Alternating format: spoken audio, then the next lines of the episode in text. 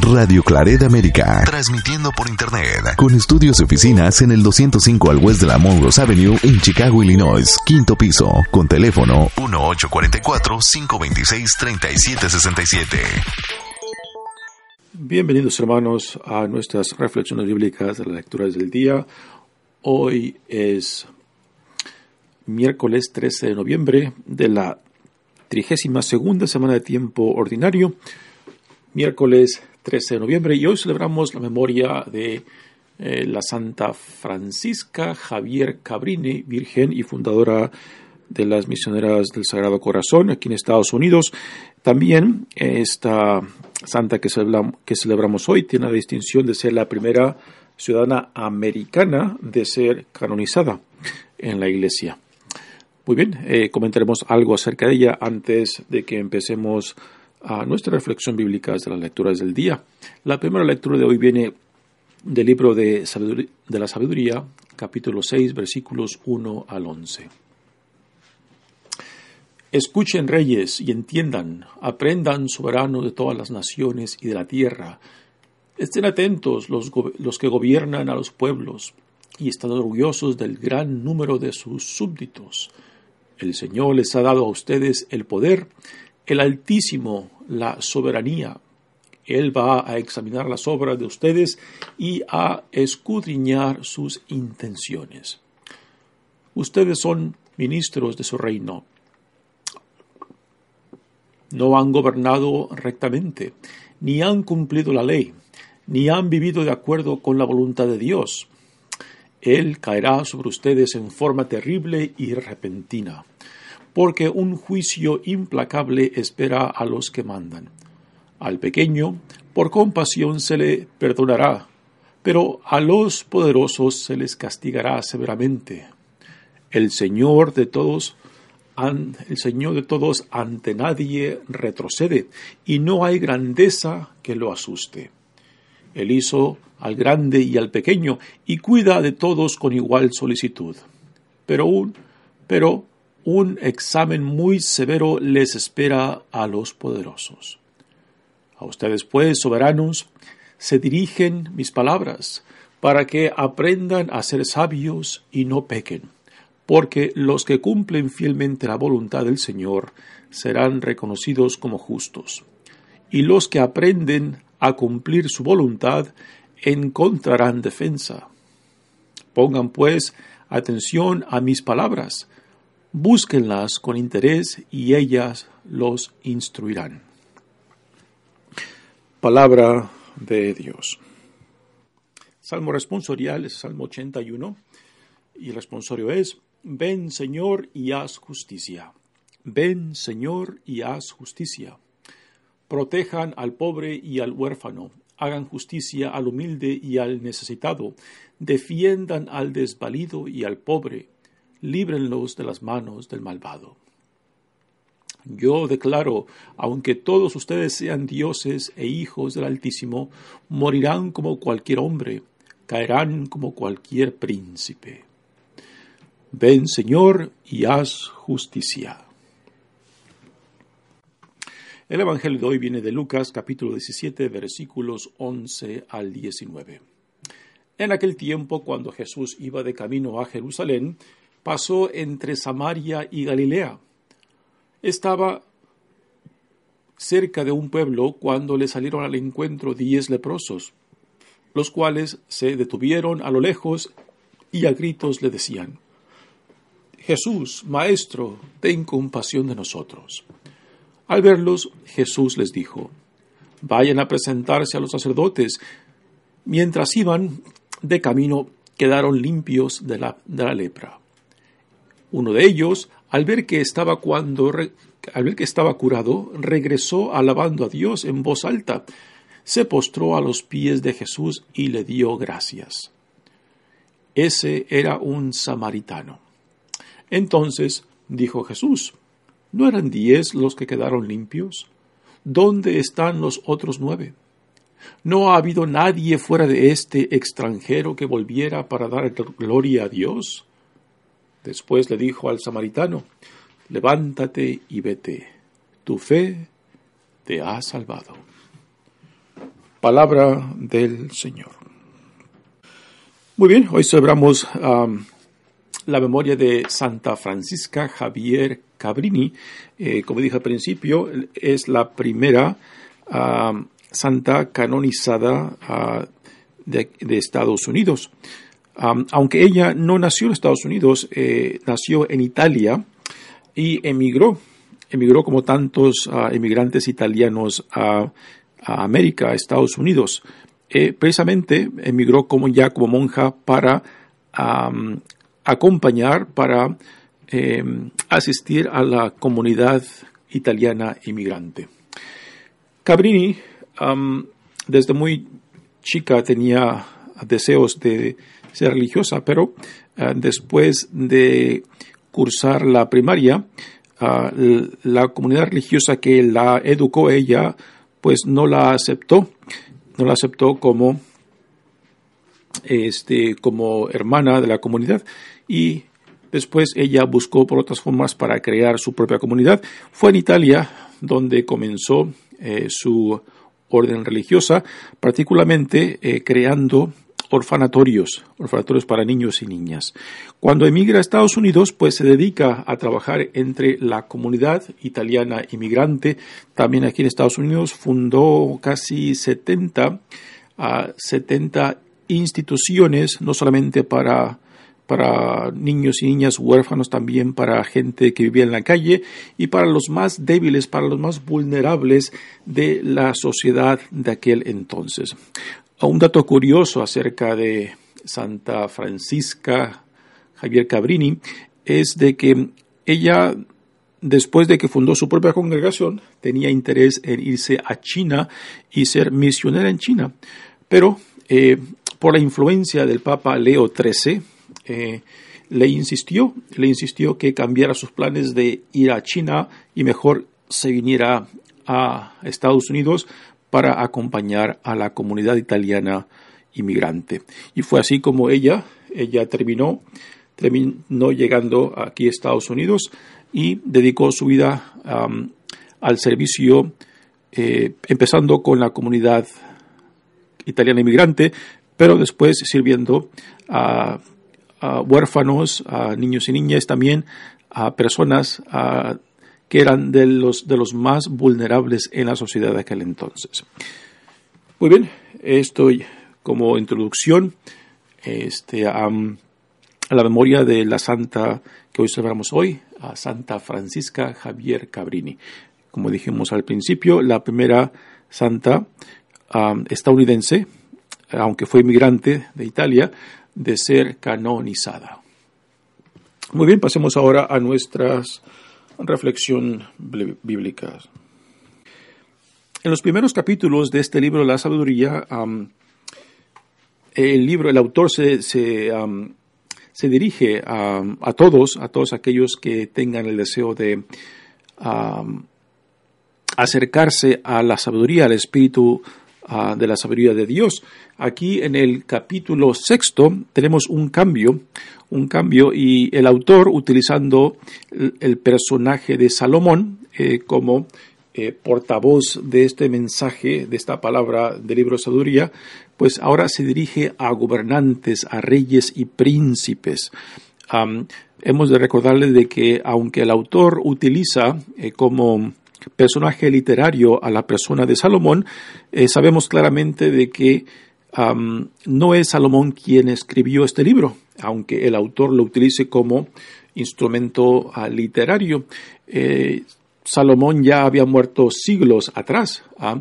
pero esto es muy común de que ciertos autores utilicen a ciertos personajes eh, como instrumento literarios, quizás para dar más autoridad a, sus escritos y quizás para dar cierta formalidad a, lo que están comunicando, ¿no? Bueno, aquí en este capítulo sexto, eh, pues el autor se dirige a reyes, a príncipes, a todo, toda persona que está en posesión de liderazgo.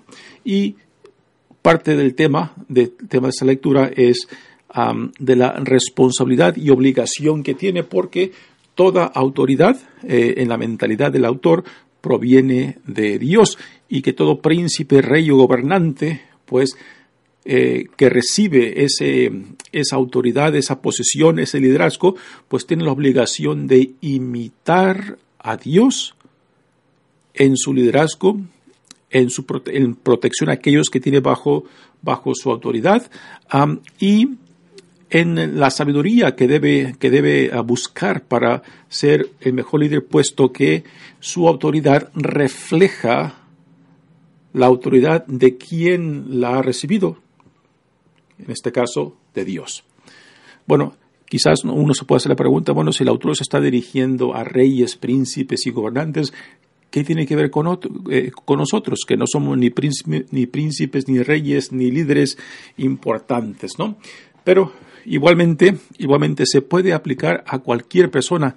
Estas enseñanzas se pueden aplicar a cualquier persona que esté en posición de liderazgo. Y nuevamente uno se puede preguntar, bueno, ¿yo de qué soy líder? Bueno, si tú eres, si tú eres eh, papá o mamá, eres un líder. Líder para tus hijos, ¿no? Si tú en el trabajo tienes una posición de, de responsabilidad sobre otros, eres un líder. Si tú en la iglesia tienes una posición de liderazgo laico, eh, pues también estas lecturas, lectura del libro de la sabiduría se, se, aplican a ti, ¿no? Así que, aunque no somos ni reyes, ni príncipes, ni gobernantes, eh, también estas lecturas eh, se aplican a nosotros, aún en la aún la capacidad de líder más, más noble, más quizás más humilde que uno tenga, ¿no? Eh, uno, hasta uno puede decir, si yo tengo perros y gatos, por la forma en que trato a mis perros y gatos, ahí también se demuestra que la calidad de persona que yo soy, la responsabilidad con la cual yo protejo y cuido de, de aquellos que yo tengo bajo mi autoridad y cuidado, ¿no? Así que dice la lectura de hoy. Escuchen reyes y entiendan, aprendan soberanos de todas las naciones de la tierra. Estén atentos los que gobiernan a los pueblos y están orgullosos del gran número de sus súbditos. El Señor les ha dado a ustedes el poder. Aquí tenemos claramente que todo poder, toda autoridad viene de aquel de quien la hemos recibido. Así que eh, todo gobernante, todo rey, todo príncipe, toda aquella persona de autoridad seas quien sea, ¿no? Pues toma esa, esa posición de autoridad y de liderazgo como un reflejo de la autoridad de, de quien nos las da, Dios mismo. Y en esto hemos de imitar a Dios como nuestro Rey, hemos de imitar a Dios como nuestro protector y guía. El Señor les ha dado a ustedes el poder, el Altísimo, la soberanía, él va a examinar las obras de ustedes y a, y a escudriñar sus intenciones. ¿Y quién no, quién no entiende esto? Por ejemplo, si tú eres un padre de familia, papá o mamá, ¿no? Eh, de que de que a conciencia tú lleves a cabo esa, ese liderazgo, esa responsabilidad de ser padre de familia, de no ser una persona que diga algo y que diga algo y actúe de una manera contraria a lo que dice.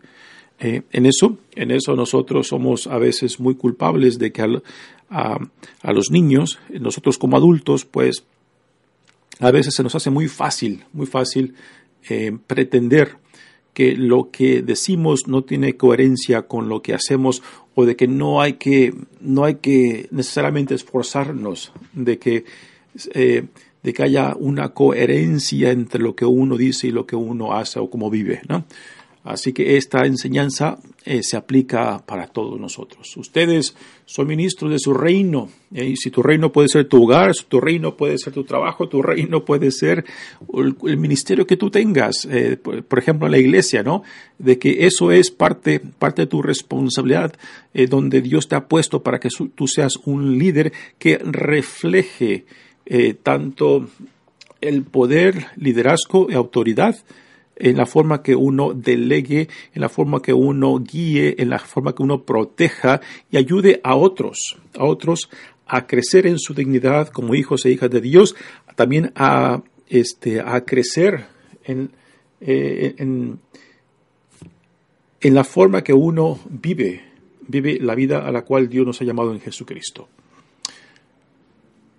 Ustedes son ministros de su reino y no han gobernado rectamente, ni han cumplido la ley, ni han vivido de acuerdo con la voluntad de Dios. Aquí el, autor se dedica a reyes, y, a reyes y príncipes y gobernantes que obviamente no toman su responsabilidad en serio y que quizás están abusando, abusando de esa autoridad, de ese liderazgo, ¿no? Y también, repito, esto se aplica a todos nosotros por más humilde que sea nuestra posición de liderazgo y por más pequeña o grande que tenga que sea el número de personas que estén bajo nuestro liderazgo.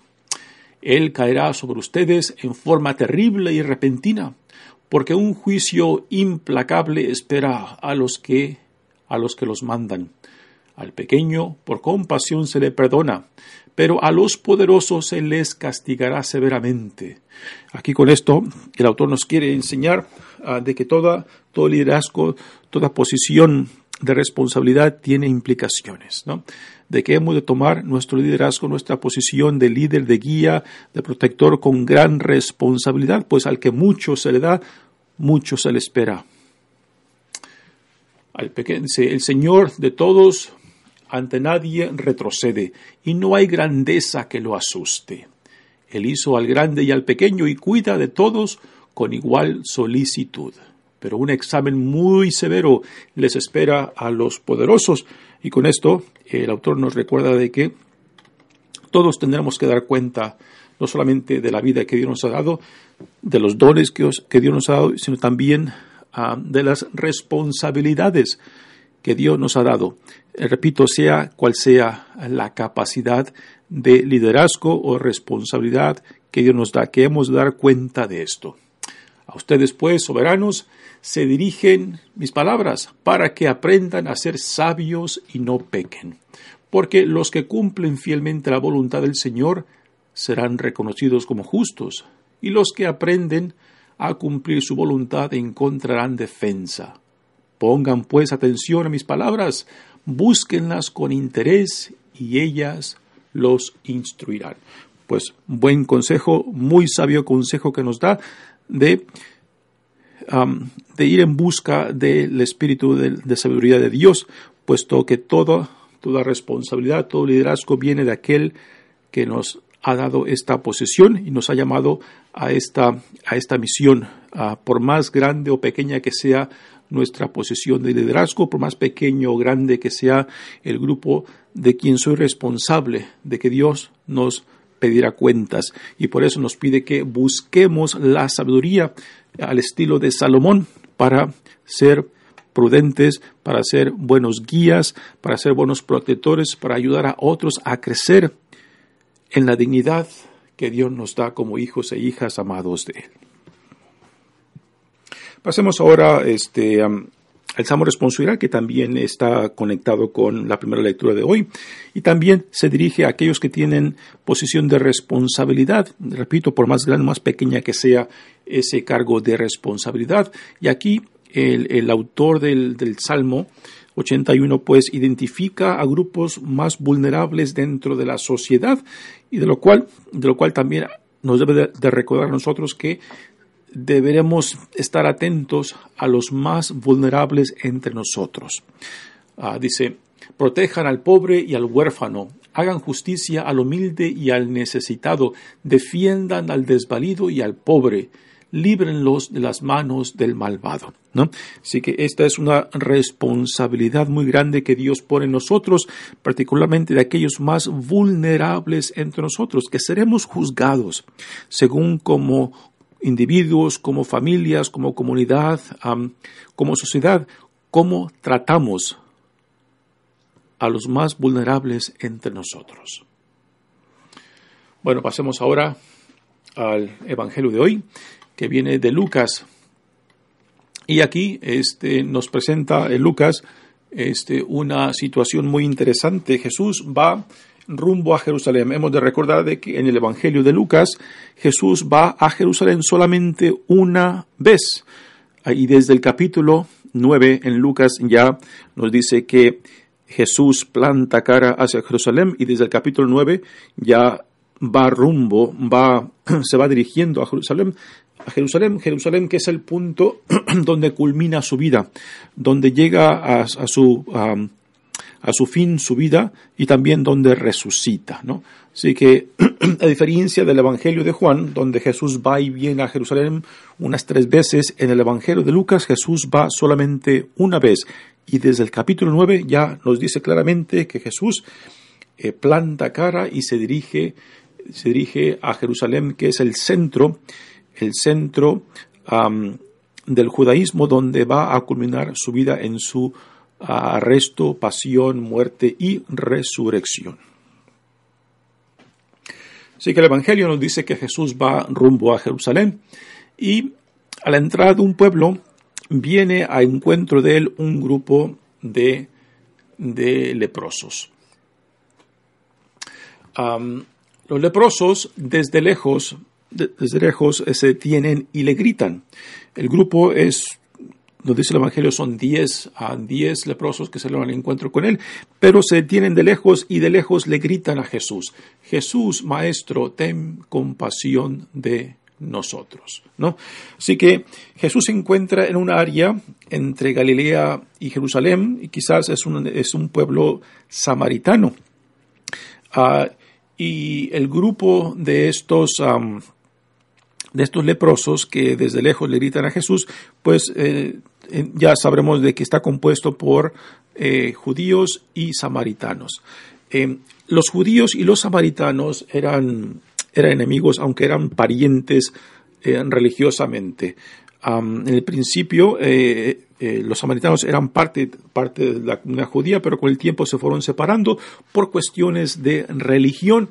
Los judíos veían como inferiores y despreciaban mucho a, a los, a los samaritanos. Y los samaritanos pues tenían cierto rencor contra el judío por la forma en que eran vistos por ellos, ¿no? Pero es curioso que aquí en este grupo, en este grupo de leprosos, eh, de, que de que tanto judíos como samaritanos sean parte de una comunidad, una comunidad de leprosos, una comunidad que son rechazados por la sociedad por la lepra. La lepra era entendida como una enfermedad contagiosa eh, y porque la lepra se manifiesta en, um, en, en, la piel, pues cualquier persona que manifestaba a enfermedad de la piel, pues era, era rápidamente aislado, separado tanto de la familia como de la comunidad y forzados a vivir eh, al margen de los pueblos, fuera del pueblo. Y es ahí donde, donde este grupo de leprosos se topan con Jesús. Y de seguro que han de saber acerca de quién es Jesús. Y de lejos le gritan para que los sane, para que los ayude. y es curioso que siendo los judíos y, los samaritanos enemigos, pues la lepra a este grupo de, de leprosos, la lepra los une como comunidad, ¿no? Y esto es algo muy irónico, ¿no? Que territorialmente el judío y el leproso se odiaban, pero es la lepra lo que une a este grupo de leprosos, lo cual será un punto ah, que después tendrá mucho más sentido más adelante. Así que eh, los leprosos eran aislados de la familia, de la comunidad, por la lepra, porque era vista como, eh, como muy contagiosa Así que tenían que venir, eh, vivir en la intemperie separados de todo mundo. Y si, y si se les acercaba a alguien, tenían que ir gritando impuros, impuros, para que la gente no tuviera contacto con ellos, porque personas que entraran en contacto con ellos, pues quedaban, quedaban impuros ritualmente y al quedar impuros ritualmente, pues no podían participar en las celebraciones religiosas, sino antes pasar por un proceso de purificación ritual. Así que por eso este grupo de leprosos de lejos se detienen y le gritan a Jesús, porque no pueden acercarse a él físicamente. Después dice el Evangelio, al verlos, Jesús les dijo, vayan a presentarse a los sacerdotes. Mientras iban de camino, quedaron limpios de la lepra. Bueno, ¿y por qué Jesús ah, manda a este grupo de leprosos al sacerdote? Bueno, porque los manda porque es el sacerdote, eh, en este caso judío, que tenía que declarar que alguien que antes era leproso tenía algún, alguna imperfección de la piel, de que ya estaba limpio antes de que pudiera regresar tanto a la familia como a la comunidad. Por eso Jesús los manda con el sacerdote para que certifique de que ya están sanos, ya están limpios y puedan regresar a, sus familias. Así que el quedar sanado, sanado de la lepra, pues no simplemente es una sanación física, también es una sanación social porque esa sanación ya les permite regresar a la familia, a la comunidad y regresar nuevamente a ser parte de ella, ¿no? Así que por eso Jesús manda a los leprosos con el sacerdote para que los certifique de que ya están limpios. Y es en el, este, en el proceso de ir, de, ir caminando, de ir en rumbo al sacerdote, en la cual se dan cuenta de que están ya limpios y uno entre ellos, solamente uno entre ellos es quien se regresa para darle gracias a Dios en Jesucristo. Uno de ellos, dice el Evangelio, al ver que estaba curado, regresó alabando a Dios en voz alta. Se postró a los pies de Jesús y le dio las gracias. Y después viene aquí el punto, el punto, este, eh, digamos, puedo decir sarcástico o irónico, ¿no? Dice, ese era un samaritano, ¿no? O sea, Jesús es un judío y Jesús está dirigiendo este, estas palabras a la comunidad judía, ¿no? Y, y decir, decir, en esta escena de que solamente el que regresa es samaritano, pues es picarle las cosquillas a los judíos y decir, y los otros nueve, que eran judíos, ninguno de ellos regresó para darle gracias a Dios y solamente este samaritano, el odiado por la comunidad judía, el rechazado, el visto como el menos, menos humano, ¿no? Es el único que viene a darle gracias a Dios, ¿no? Y esto se menciona para picarles las costillas a la comunidad judía, decir, ustedes que se sienten privilegiados, que se sienten superiores al samaritano, pues miren, este samaritano les da un ejemplo de dignidad, un ejemplo de gratitud, un ejemplo de reconocer que Dios está actuando en este hombre, Jesucristo, ¿no?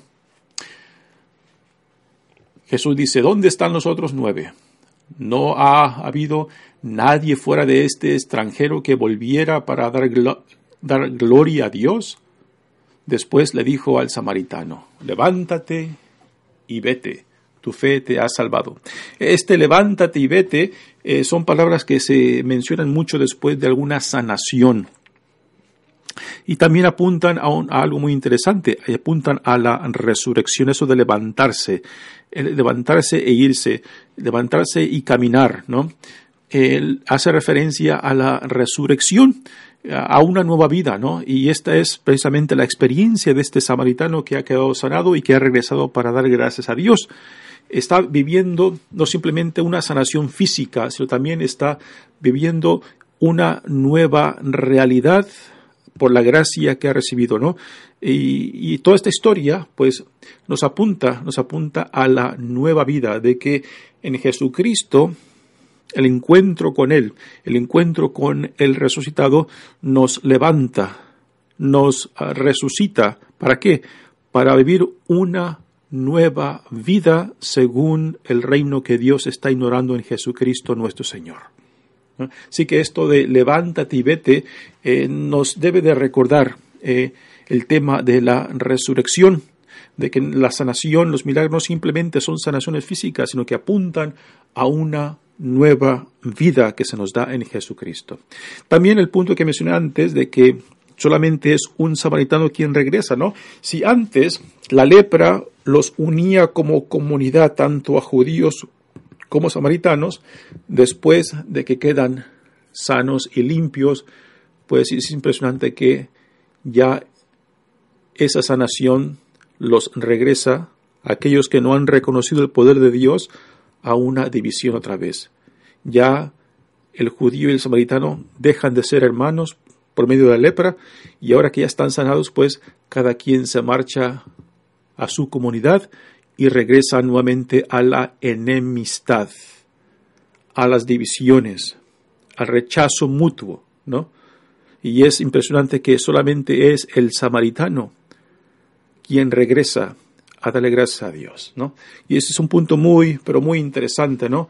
Cuando a veces una misma enfermedad, una misma experiencia de rechazo nos puede unir y que cuando desaparece esa enfermedad, esa causa que nos une, pues regresamos al odio, al rencor, al rechazo, a los pleitos, a crear divisiones, ¿no?